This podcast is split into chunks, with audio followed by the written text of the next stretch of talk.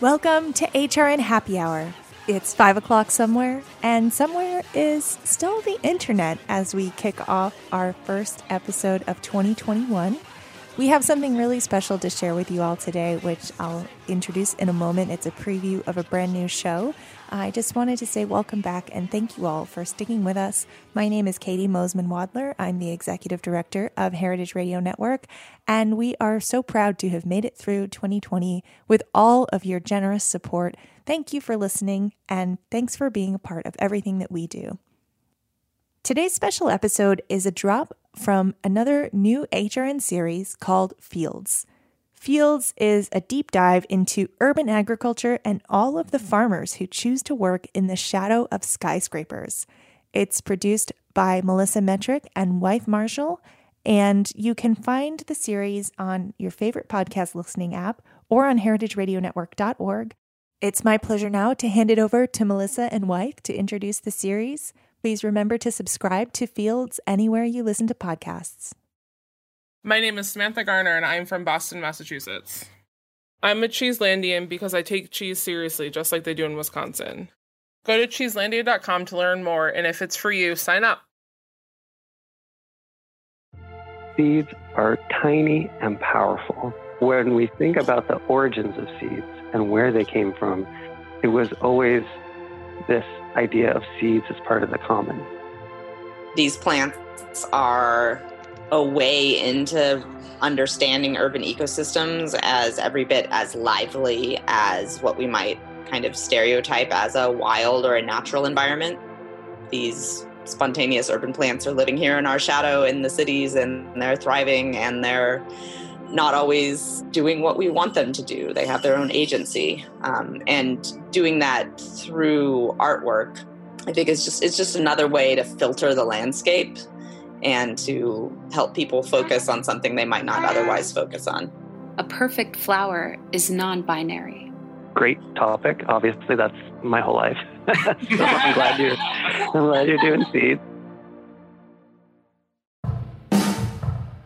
You are listening to Fields, the podcast, with Melissa Metrick and Wythe Marshall. On Fields, we're bringing you the stories of people who are working to grow the field of urban agriculture. For money, for fun, to feed the hungry, to green the city, and for entirely other reasons, which we'll discuss today. In each episode of Fields, we'll delve into one kind of food that's grown in New York City, one technology used to grow it, or one critical element inside of it. Moreover, we'll investigate all the whys behind getting up in the morning and working as a farmer in the big city. You don't need to be a farmer to enjoy this podcast, or even a foodie. We're going to tell fascinating stories and break down the realities and possible futures of urban farming to their elements, examining each in turn. I work within the Nutrition and Food Studies department in NYU. I teach a class called Introduction to Urban Agriculture, and I manage the NYU Urban Farm Lab. I've been a grower for over 12 years. And I'm an anthropologist who writes about urban agriculture and conducts research for Cornell. I love living things, I love cities, and most of all, I love talking to people and eating free food. One note we've been working on this podcast now for over a year, taping a lot of interviews with wonderful farmers and other experts. That means that some material predates COVID 19. We're still including it because these conversations are as important as ever, maybe more so. But don't worry if a guest doesn't talk about how their farm has pivoted in 2020. That just means we need to have them back on soon for an update. In this episode, we will enter the world of seeds. We will speak to seed keepers who work with seeds to understand the world around them, their culture, and other cultures. Seeds as mirrors. We're also going to talk about seeds and time. Seeds have always been a metaphor for change. They start small, sometimes incredibly tiny, and then boom, a few months later, they're plants, sometimes much bigger than we are. But this change, as amazing as it is, pales beside the act of time traveling that seeds do just by remaining viable for years, sometimes centuries or even millennia. So, seeds as time travelers. Today, you're going to hear from two artists, Ellie Irons and Anne Percoco, who work with seeds within their project called the Next Epoch Seed Library, as well as Ken Greene, one of the founders of Hudson Valley Seed Library, who now works on a Native American seed sanctuary through Seedshed. Before we get started, some basics on seeds. Pretty much everyone knows that seeds are baby plants. And they work just like baby animals in a sense. There's an embryo, which is the baby organism, and there's a food source, which in a seed is called the endosperm, and then there's a seed coat to protect it. Now it gets interesting because if you have an embryo from another kind of organism, usually you can't make it go dormant. Store it somewhere far from the parent, possibly for years, in some cases, a thousand years, then move it around, and later break its slumber and grow that organism in a totally different place and different time than it originated from. So the plant, um, as a species, can sort of move out over an area throughout time. You can also have lots of seeds, scatter them, some of them get eaten, and some of them grow. So it's a different way of sort of thinking about reproduction. It doesn't involve a parent in the way that we think of parenting as being about care, but it involves sort of interacting with an environment and the other things in that environment. And if you're a farmer, you're definitely caring for seeds. You didn't give birth to them, of course, but you are helping them become the plant that you're interested in. And we're going to talk to a farmer who's a really amazing seed saver and has worked a lot with seeds for different reasons. And he's going to tell at least one story that's about sort of working with seeds not to sell uh, food and make money, but, but to help a community continue cultural connection to a plant. And we're also actually going to start off by talking to some artists who work with seeds for a really different reason, which is to kind of highlight plants in urban environments. There's plants all around you, their seeds are everywhere. Even if you live in a big, polluted, noisy city, there are plants just growing, which on the surface is kind of like, yeah, no, I, I get that. But in another sense, I mean, take a minute to go outside, look at a plant. Even if you live in the middle of New York City, it might really surprise you the variety of plants on your block. And if you think about their seeds, they're still doing this genetic game of kind of moving around and moving through time. And they're coming from all over the world because they come with people. Okay, so now it's time to meet our artists, Ellie Irons and Anne Percoco. So I'm Ellie, and I am currently a PhD student at Rensselaer Polytechnic in arts practice, and I work with urban ecology and socially engaged art. So, kind of social interaction as a way to get people to think differently about urban ecology. And often we make art in the process. So, I'm Anne Percoco. I'm an artist. I use a lot of found materials in my work. I'm interested in abandoned spaces. And by, you know, walking around some abandoned lots and stuff, I started getting interested in the plants that were growing there. So weeds. I mean, they're fascinating beings aesthetically once you stop to look at them. I mean, it's so easy in a plant blind society that is more focused on the, you know, detritus and products of humans um, to not filter for plants and just to see them the, as this wall of green. And um, once you mm-hmm. use an art project like the Next Epoch Seed Library to start helping folks ah. filter for seeing plants in the urban landscape. You just start seeing them everywhere. It's a seed library that's dedicated to weeds, so wild urban plants that self seed and that most people think of as a nuisance, but we point out lots of ways where they are beneficial depending on the context. The way the project kind of took shape is that we, you know, started out just realizing that both of us were saving seeds because we were working these plants and you know either wanted to plant them again or were using them to kind of share with other people.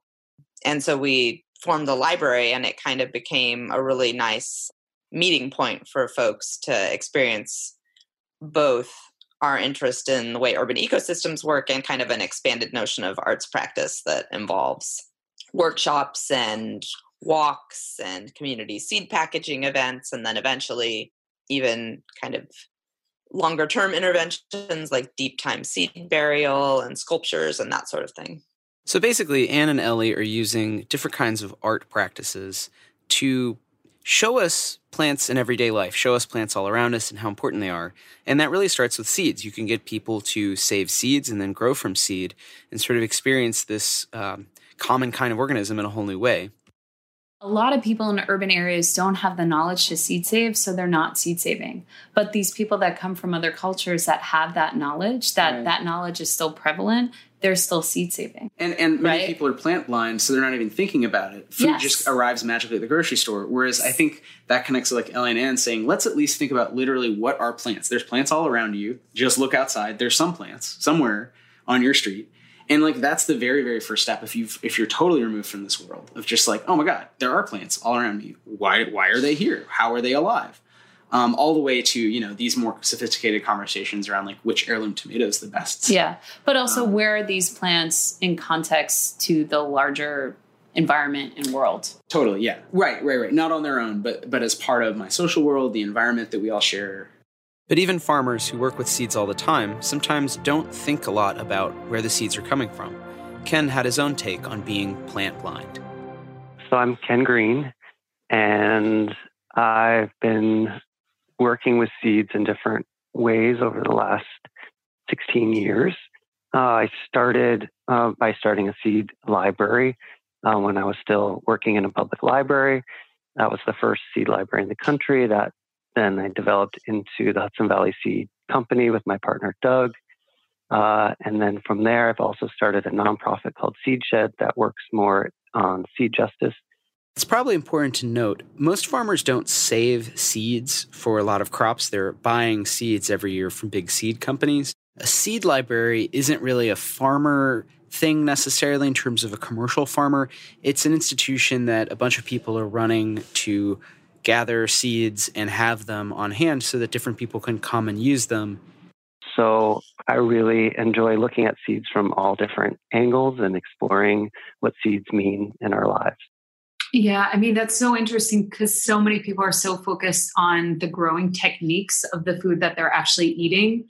And yet, Mhm. how many people question the growing techniques of where they're getting their seeds from?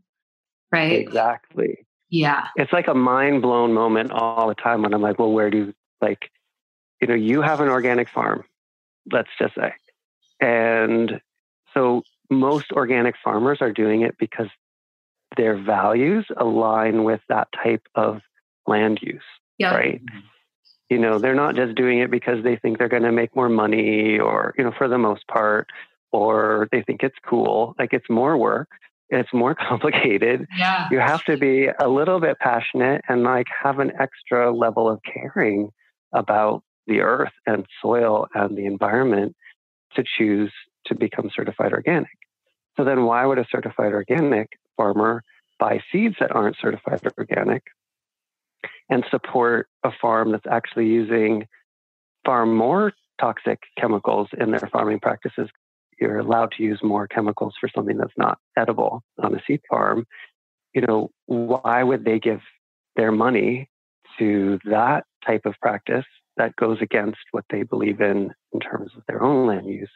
It really goes back to the 1930s or 1940s of the introduction of hybrids and the way that the seed industry started to consolidate uh, around thinking about profit um, and you know, how to make more money off of seeds that really led to this manufactured invisibility of where seeds come from. As you can probably tell, Ellie and Anne and Ken all think a lot about the history of agriculture. So, not just what are practices today, why do we breed plants the way we do, but where did people used to get seeds from? How did they preserve the qualities that they wanted in plants? And that's led them to go back to seed saving and thinking differently about plant breeding. For the most part, the bigger players aren't breeding for urban agriculture.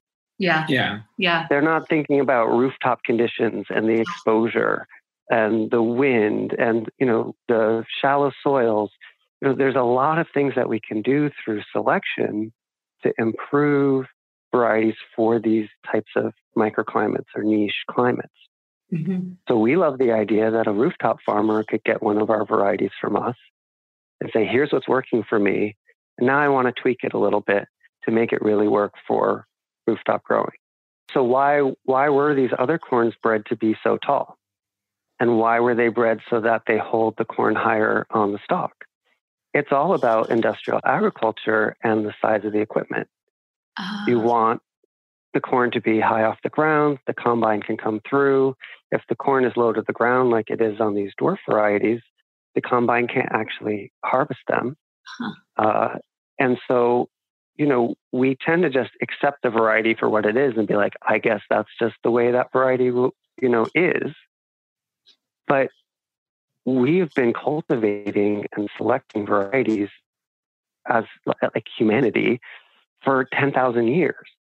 Mm-hmm. And any variety you pick up, you can start to trace back and say, okay, why was this decision made? Why was it changed in this way? Why was it selected for this? And, you know, depending on what part of that agricultural history you're intersecting with, you can actually start to understand that plants that we depend on for food weren't just made that way. You can't go back a thousand years and find the same plant yeah. um, with the same traits.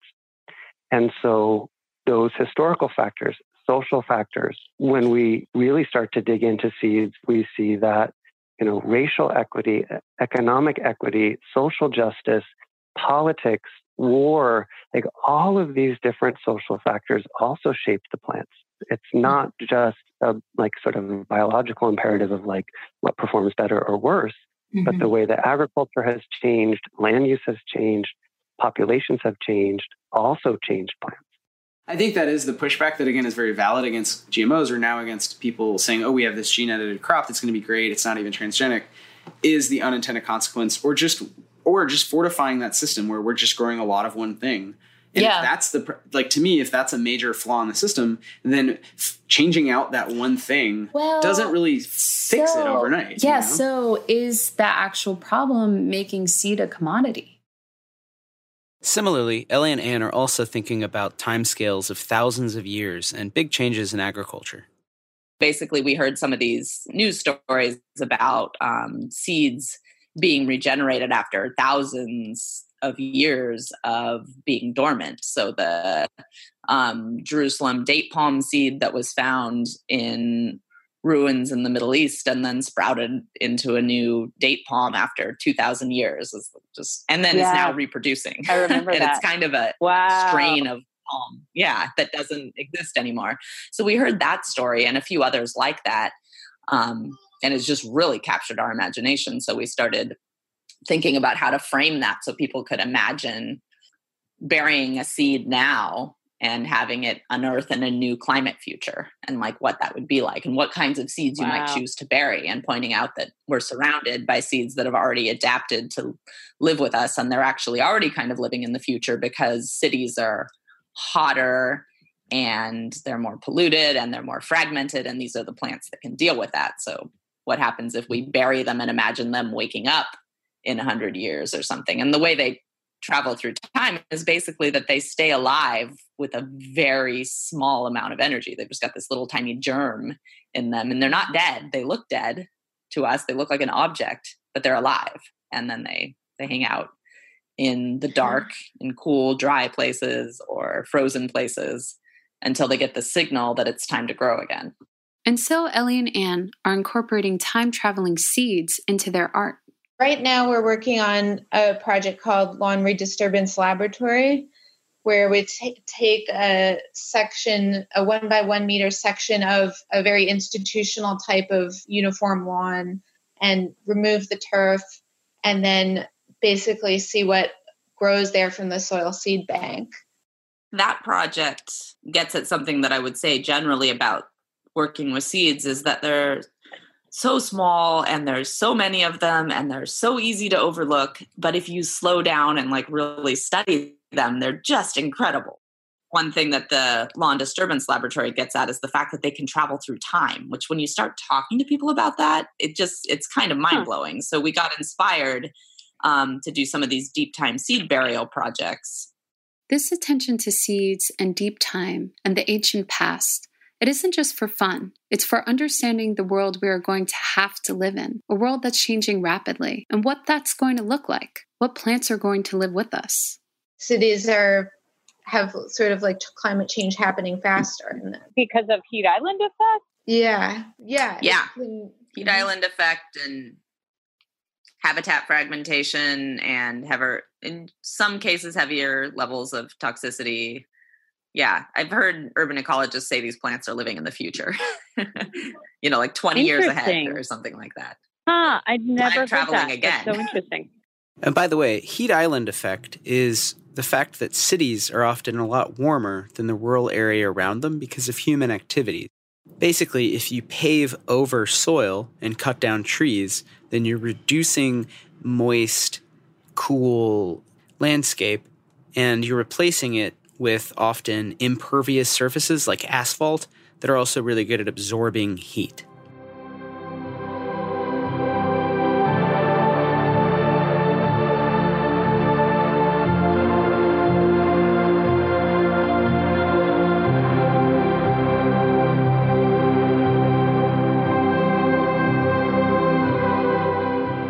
There's definitely some plants that are known as invasive nuisances that are, you know, the headline is they're shifting their their range north, they're coming for you.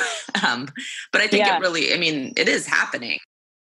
But at the same time that some humans are beginning to worry more and more about what plants near them are native or not native, how plants are adapting, who's coming for whom, there are other people who are just trying to keep the plants they've had for a long time, they've cultivated alive. So, this whole question of who sees which plants and the sort of valence, the emotion we assign to them, is really interesting when you look at someone who's growing seeds and thinking about native or local types of seeds uh, for completely different reasons. So, not to raise awareness about climate change and our environment. But, well, here's Ken Greene. sometimes seeds are in, endangered.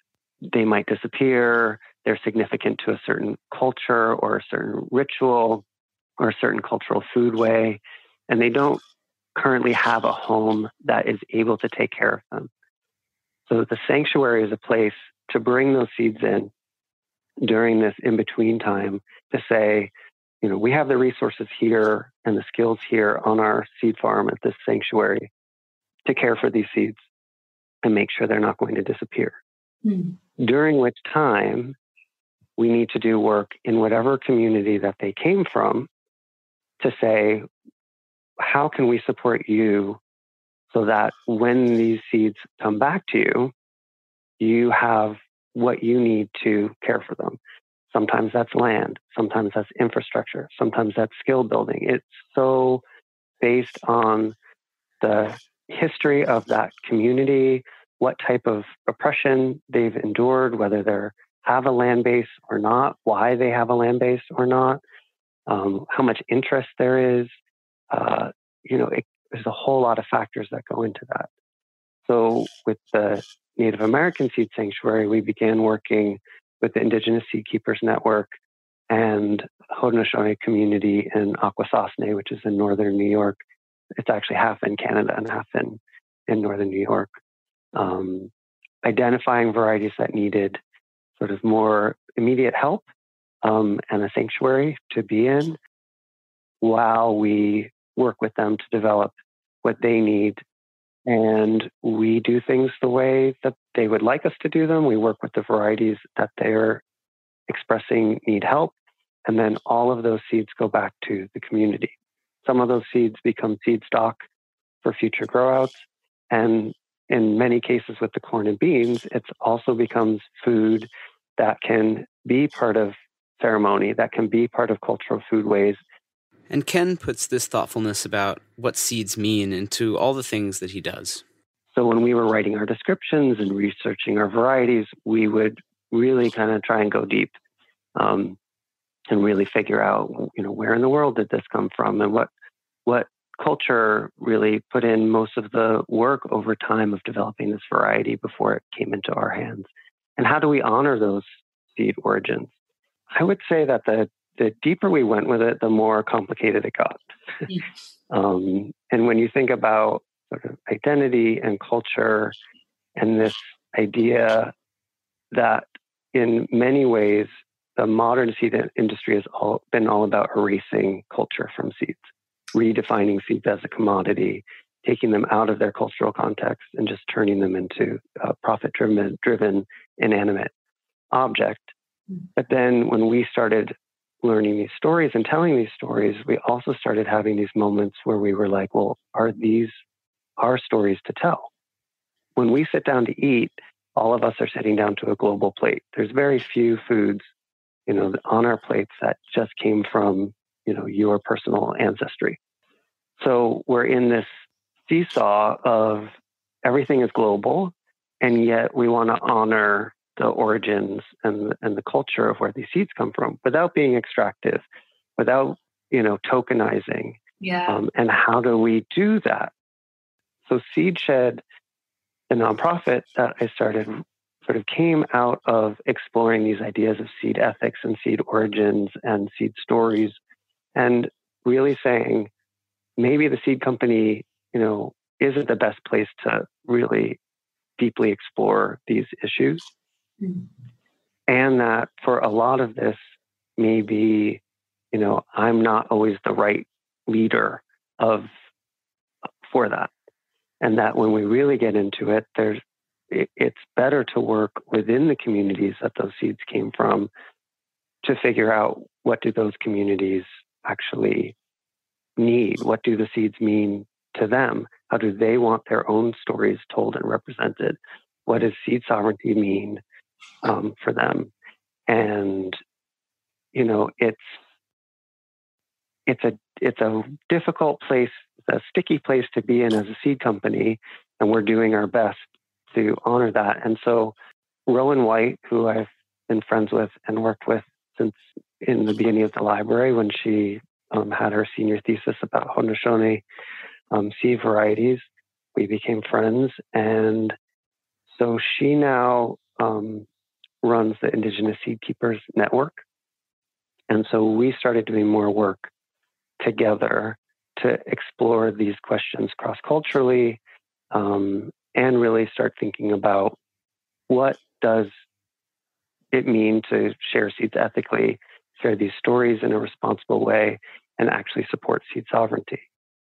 So the Native American Seed Sanctuary project really grew out of these questions in a way, you know, looking for a different model. There are other white led, white centered organizations in the past and currently that have worked on preserving. Um, I don't know if you can see my air quotes, um, but preserving uh, seeds. But it's done in this way of white people doing something that they think is valuable for another culture. Mm-hmm. Um, rather than the other way around, which is saying, starting with listening and saying, we have some resources and we have interest in this. You know, how can we support seed sovereignty within your community? It's a very different way of working with seeds than the, the commercial model. And we've been really just lucky that the Hudson Valley Farm Hub, um, which is a nonprofit uh, farm project just up the road from us, really wanted to be part of this uh, sanctuary project and has been um, allowing us to use land um, on their farm, is funding the project, gives us lots of technical support. And, you know, when I need to drive 130 posts into the ground, the, Hudson Valley Farm Hub farm crew comes and helps me do that so that my arms aren't falling off.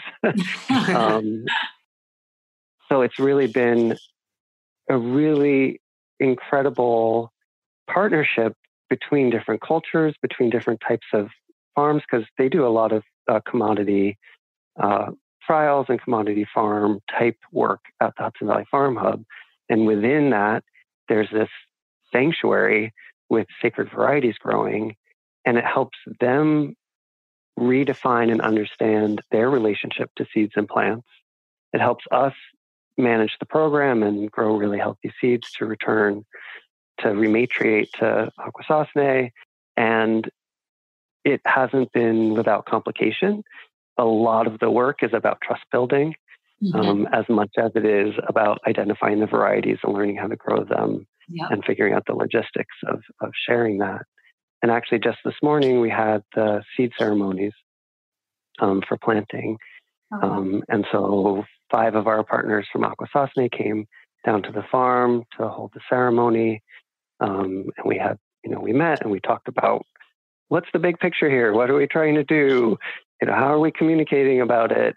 what's going well, what's still difficult, um, how is this being received in other indigenous communities close to Akwesasne? How you know how is it being perceived?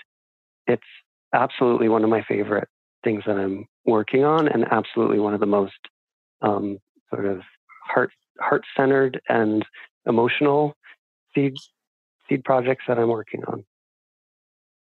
So, this story is really powerful for a few different reasons. And I think one of them is that seeds can connect you through time in different ways, especially culturally. But the you is really important there. It's not going to have the same impact to look at a seed if you don't necessarily have a cultural connection to it, or you don't know you have a cultural connection to it, or that cultural connection was taken away from you. Because talking about what changes in a plant or in our food and what stays the same, talking about what's a native plant and what's an introduced plant, and talking about why we do different things plants depending on our culture has to do with a much larger picture and story. Well, I mean, for us, we felt like the only way we could really do this is one to make sure that the project is being led by the community. Yeah. Um, and and that the decisions about what how things are grown and what happens to the harvest are is not our decision we're not saying what we think is right or good mm-hmm. to do with it so i kind of feel like that that decision from the beginning was part of what started building trust. Mm. Um, you know, that we weren't coming in with our own ideas of what we thought should be done.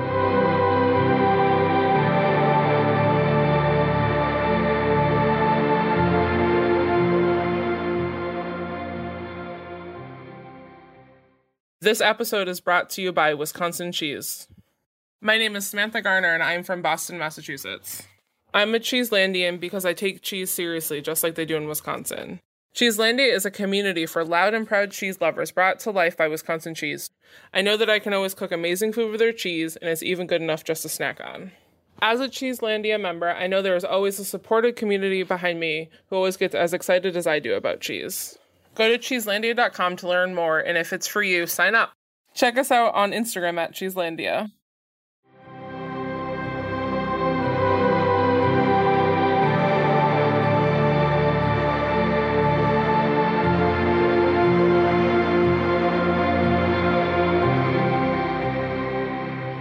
Well, I think something for across all four of the seed interviews, they're all to me um, about context. So we have these plants, the seeds are really amazing for all these reasons, but what it comes down to is what do we kind of expect out of plants? And when we look at plants, do we even see them at all? Like Anne and Ellie kept bringing up, you know, with weeds, you don't really see weeds. You don't think about where their seeds are unless you're trying to get rid of them. And so it's a really different question to just make people look at them a different way and say, you know, we're not trying to get rid of them or not. We're just looking around our city and noticing actually the city's full of plants. Yeah, I think that's the larger point the idea of plant blindness, urban ecology blindness, if that makes exactly. sense. Yeah. You know, what Anne and Ellie were talking about is that these weeds can actually create an ecosystem. And I literally saw this on the side of the road the other day, biking to Fort Tilden Beach, biking down this bike path on the 4th of July and we saw tons of what was it? Queen's anne's lace we saw tons of chicory. We saw tons of all of these flowers they were beautiful and they were just like lining the sidewalk. And there was probably tons of pollinators around. The only thing that's right there is you know huge expressway. Yeah. And all of these other plants right? And then we went back there yesterday which is july 28th and we see it all chopped down all in these plastic garbage bags on the side of the road. And it's just gone. And it's just like that whole ecosystem is now gone. So you can think of it on the one hand, people like Ken are working to help cultures that want to keep seeds that are important to them around. So keep the local, native, traditional uh, varieties in, in circulation, being grown, being seeded, and passed on and appreciated. And on the other hand, you have artists who are really trying to reframe, who are trying to make you maybe think differently about things like weeds, seeds that nobody necessarily wants, that aren't quote unquote native to an area, but are introduced there and are thriving there because maybe that area has changed over time. Ellie and her baby had thoughts. Another valence that I hear all the time is that they're oh they're not native and because they're not native mm. therefore they're bad. It's this equation of like native not native or introduced always means out of balance or always means invasive. And so often in the city mm.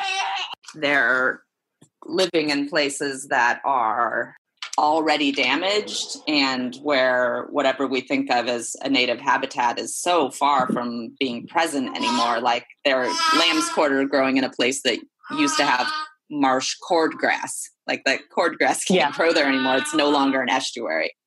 I read something where Rebecca Solnit said that environmental problems are actually cultural problems, and I think that's true. So in that way, it makes it makes sense to try to affect some kind of uh, change in people's minds through through art.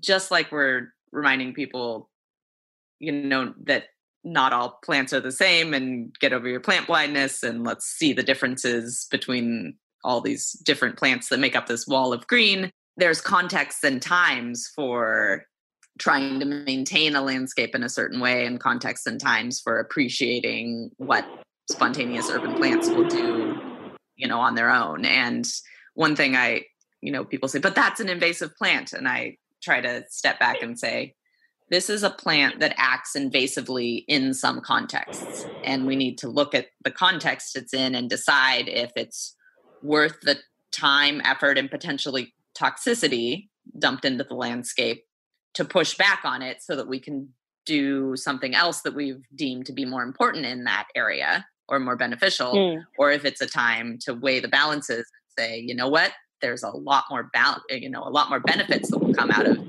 not even letting we're not, it's not a like okay you can do that. It's like okay i'm going to work with the landscape rather than in opposition to what this plant wants to do here.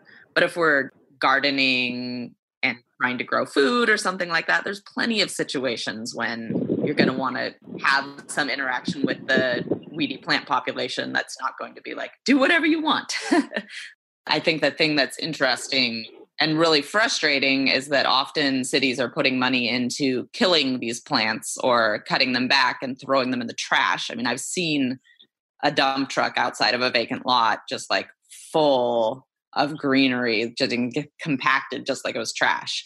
Um, so the question of like what we spend our resources on and what the public perception is in terms of messiness and danger um, like in troy what one of the that's where i'm doing my phd work at at rpi um, one of the regulations on the books is that um, your wild plants weeds what they call them weeds your noxious beings can't be over six inches tall because it creates a waste nuisance that can it actually says harbor fi- filthy deposits so there's this like Huh. fear Wow. that somehow weeds over six inches are associated with um, blight and dirtiness and it, it really becomes this thing where it starts especially when you get into the dialogue around weeds as invaders from other countries it starts to have these really troubling um, parallels with the way that we talk about people who move. And that's why often when we talk about introduced plants we'll talk about them as migrant plants.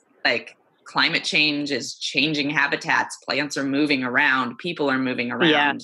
And um, we need to really think carefully about how we welcome or don't welcome these beings i've heard Yeah. it echoed um, also in terms of the um, outbreak of populism and nationalism in the united Yeah. kingdom brexit and this kind of um, folks you might otherwise be like environmental activists i agree with them and then wait there's this strange nativism of wanting to shut down the borders and save a nostalgic vision of the countryside and Yeah. in the moment of climate crisis where the idea that you would try to roll backwards to get back to something that the earth system is telling us we can't have anymore at Yeah. the same time you're shutting down your borders to refugees it's just It's just messed up. So, once again, plants have some relation to human identity. Including identity as a grower, as a seed breeder. And that's really where we want to leave this episode. Like with the Mohawk red bread corn, that was the first few years of the corn that we did. There were only two ears left of that corn. Wow. Wow. Wow. Ro- Rowan had produced about six pounds, I think. We were entrusted with those six pounds, which was like heavy. Yeah. um, and over the years, we've produced about 4,000 pounds of that corn. Wow. All of that has gone back to Akwesasne. And in that moment of exchange, when we're bagging everything and loading the trailer and you know the leadership from Akwesasne are getting ready to drive home you know there's like a letting go for me uh, of like I've been loving over and worrying over Yeah. you know the corn and and the grow out for the season and it's it's being rematriated it's going home and at that point it's no longer mine and the way that most of us have been raised is this real idea of of ownership that Mhm. something under your control or something that you're doing is is owned by you and it becomes like almost like part of your identity yeah. um, that like that strength of ownership. So there's a lot of trying to change habits and break these internal mechanisms that really don't help us understand food and seed and the way that it could be shared. You know there's moments when i feel that tug of attachment and i feel that want of control and we all feel that. It's it's it's something just you know that we all have to work on. And i i'm always like well what's going to happen to it? Like what you know what are you going to do with it? But it's not up to me. That's not you know that's not why we're doing it. And so some of it is feeding people and some of it is being part of ceremony and some of it is being given away and some of it becomes seed stock for them to grow out on their own farms in their own community to produce more seed. Trying to change that in any way um, would really dishonor the partnership. Um, and so I'm not saying that's the only model or that there aren't other ways to to partner, but for me, that's the only way that I feel comfortable um, doing this work. Can add one more thought on plants and identity, seeds and identity. That was really powerful. Seeds are always a reflection of what's going on in the larger community. So Yeah. as there as there's been more awareness about different types of families and different ways of having relationships and that love is love, I feel like we're seeing, oh, like this is reflected in the plant world as well. And maybe we haven't paid attention to that before. This has been on my mind a lot with all of the super restrictive abortion Yeah. Yeah. um, laws going to play is about controlling reproduction. Yeah. So, you know, there's this this ongoing fight to control reproduction, and that's been going on with plants for a long time too. And when we look at genetic engineering and hybridization and a lot of these other techniques, it's all about controlling reproduction. You know, we were talking a little bit about identity and politics and farming and seed. Being a queer farmer in the beginning really felt like we felt like, are we going to fit in um, to this farming world, which Yeah. the farming world, like we started in, felt very white and very straight. I think, in a way, you know, choosing seeds or being chosen by seeds, there's a very queer kind of role that I feel like we've played in the larger food industry in being this kind of weird farm of you know trying to rethink how how seeds are grown in our region and new ways of sharing them. And I've been really excited to see more thought and more work coming out around queer botany and Yeah. really starting, you know, from the beginning of being a seed saver for me, I was like, here's the area that we impose on plants of male and female. Hmm. And we treat all plants into this binary system. even though there's lots of plants that really don't fit into that binary system. It was just sort of the, the early straight white men who were trying to create a structure for understanding plant reproduction Yeah. We're using the model that seemed the most human to them and imposing that them on the plants. Hmm. And so I've always just had these feelings around, you know, well, that doesn't really make sense. Like this, this plant has a perfect flower that has all of its parts inside its one flower and can pollinate itself and reproduce. Like, why are we calling that male and female? Mhm. This plant has two different flowers on one stem that need to pollinate with other two different flowers on other stems. Is that really like a male plant and a female plant? No, it's not. Every plant has both. the idea of of us putting these binary terms on plants in the environment and you know having plants being male or female Mm. There's a zine that came out recently from Interlocking Roots, which is a queer farming group called Perfect Flower, where they were really like delving deeper into these sort of feelings that I've been having over the years Yeah. um, to really say, you know, is this really the best way to understand plant biology with this this binary? Um, and also, you know, how has this affected our food system and the way that we share seeds and the way that we view seeds and the way that we view food? most plants aren't male and female, you know, and him kind of putting that into our cultural context today and all of the political things that we're kind of dealing with, with, um, you know, non binary bathrooms, um, the right of, you know, sexual reproduction or not, you know, like, like the, the, control going back to that control just so immediately the idea that you would look at plants and think about your own identity through their kind of lens.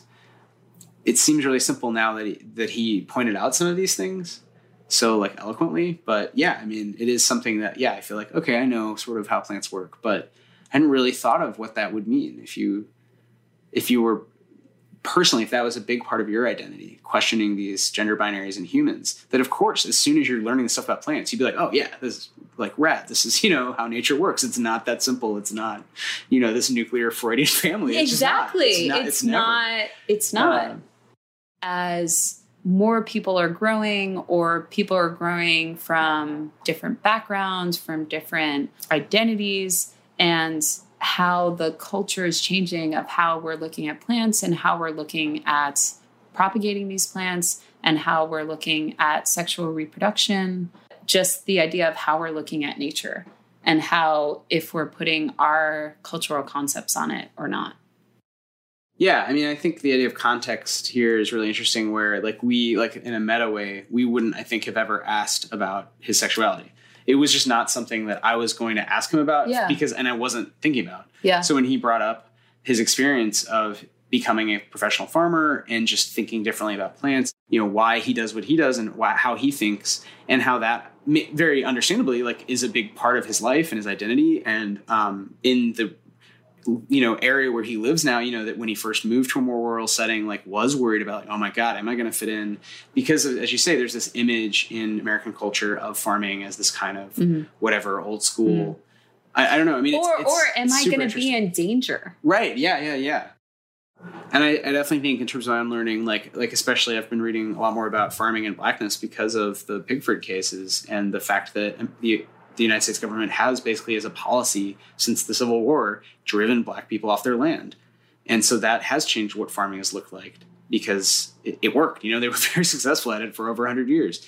So nowadays, you know, farming while black to, you know, Leah Penniman's book, I mean, that title alone is is really calling out the context immediately and saying like, yo, this is going to be different Yeah. than farming while white because Yeah. for many reasons beyond like normal systemic racism like Yeah. there's been especially bad Yes. systemic racism in agriculture Yeah. and that's something that until the pigford cases i n- hadn't really thought of i thought of rural and urban and thought there'd be a kind of similar mix and similar kinds of racism but Mhm. I, I think these questions of what it feels like to get up and grow that is exactly why i do this podcast to me Yeah. i find it so interesting how different people think of themselves in relation to plants and the environment Um, Yeah. But especially like for Ken, farming while queer. Yeah, you yeah, know? yeah. Like like um and specifically breeding. And Yes. specifically doing this sexual reproduction with plants.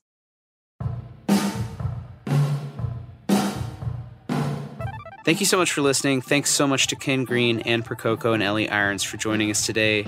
Fields theme music is by Sam Tyndall. Our amazing producing engineer at Heritage Radio is Liam Warner. Fields is powered by Simplecast. Thanks for listening to Heritage Radio Network, food radio supported by you. For our freshest content, subscribe to our newsletter. Enter your email at the bottom of our website, heritageradionetwork.org. Connect with us on Instagram and Twitter at heritage underscore radio. You can also find us at facebook.com slash heritage radio network. Heritage Radio Network is a nonprofit organization driving conversations to make the world a better, fairer, more delicious place. And we couldn't do it without support from listeners like you. Want to be a part of the food world's most innovative community? Subscribe to the shows you like, tell your friends, and please join the HRN family by becoming a member. Just click on the beating heart at the top right of our homepage. Thanks for listening.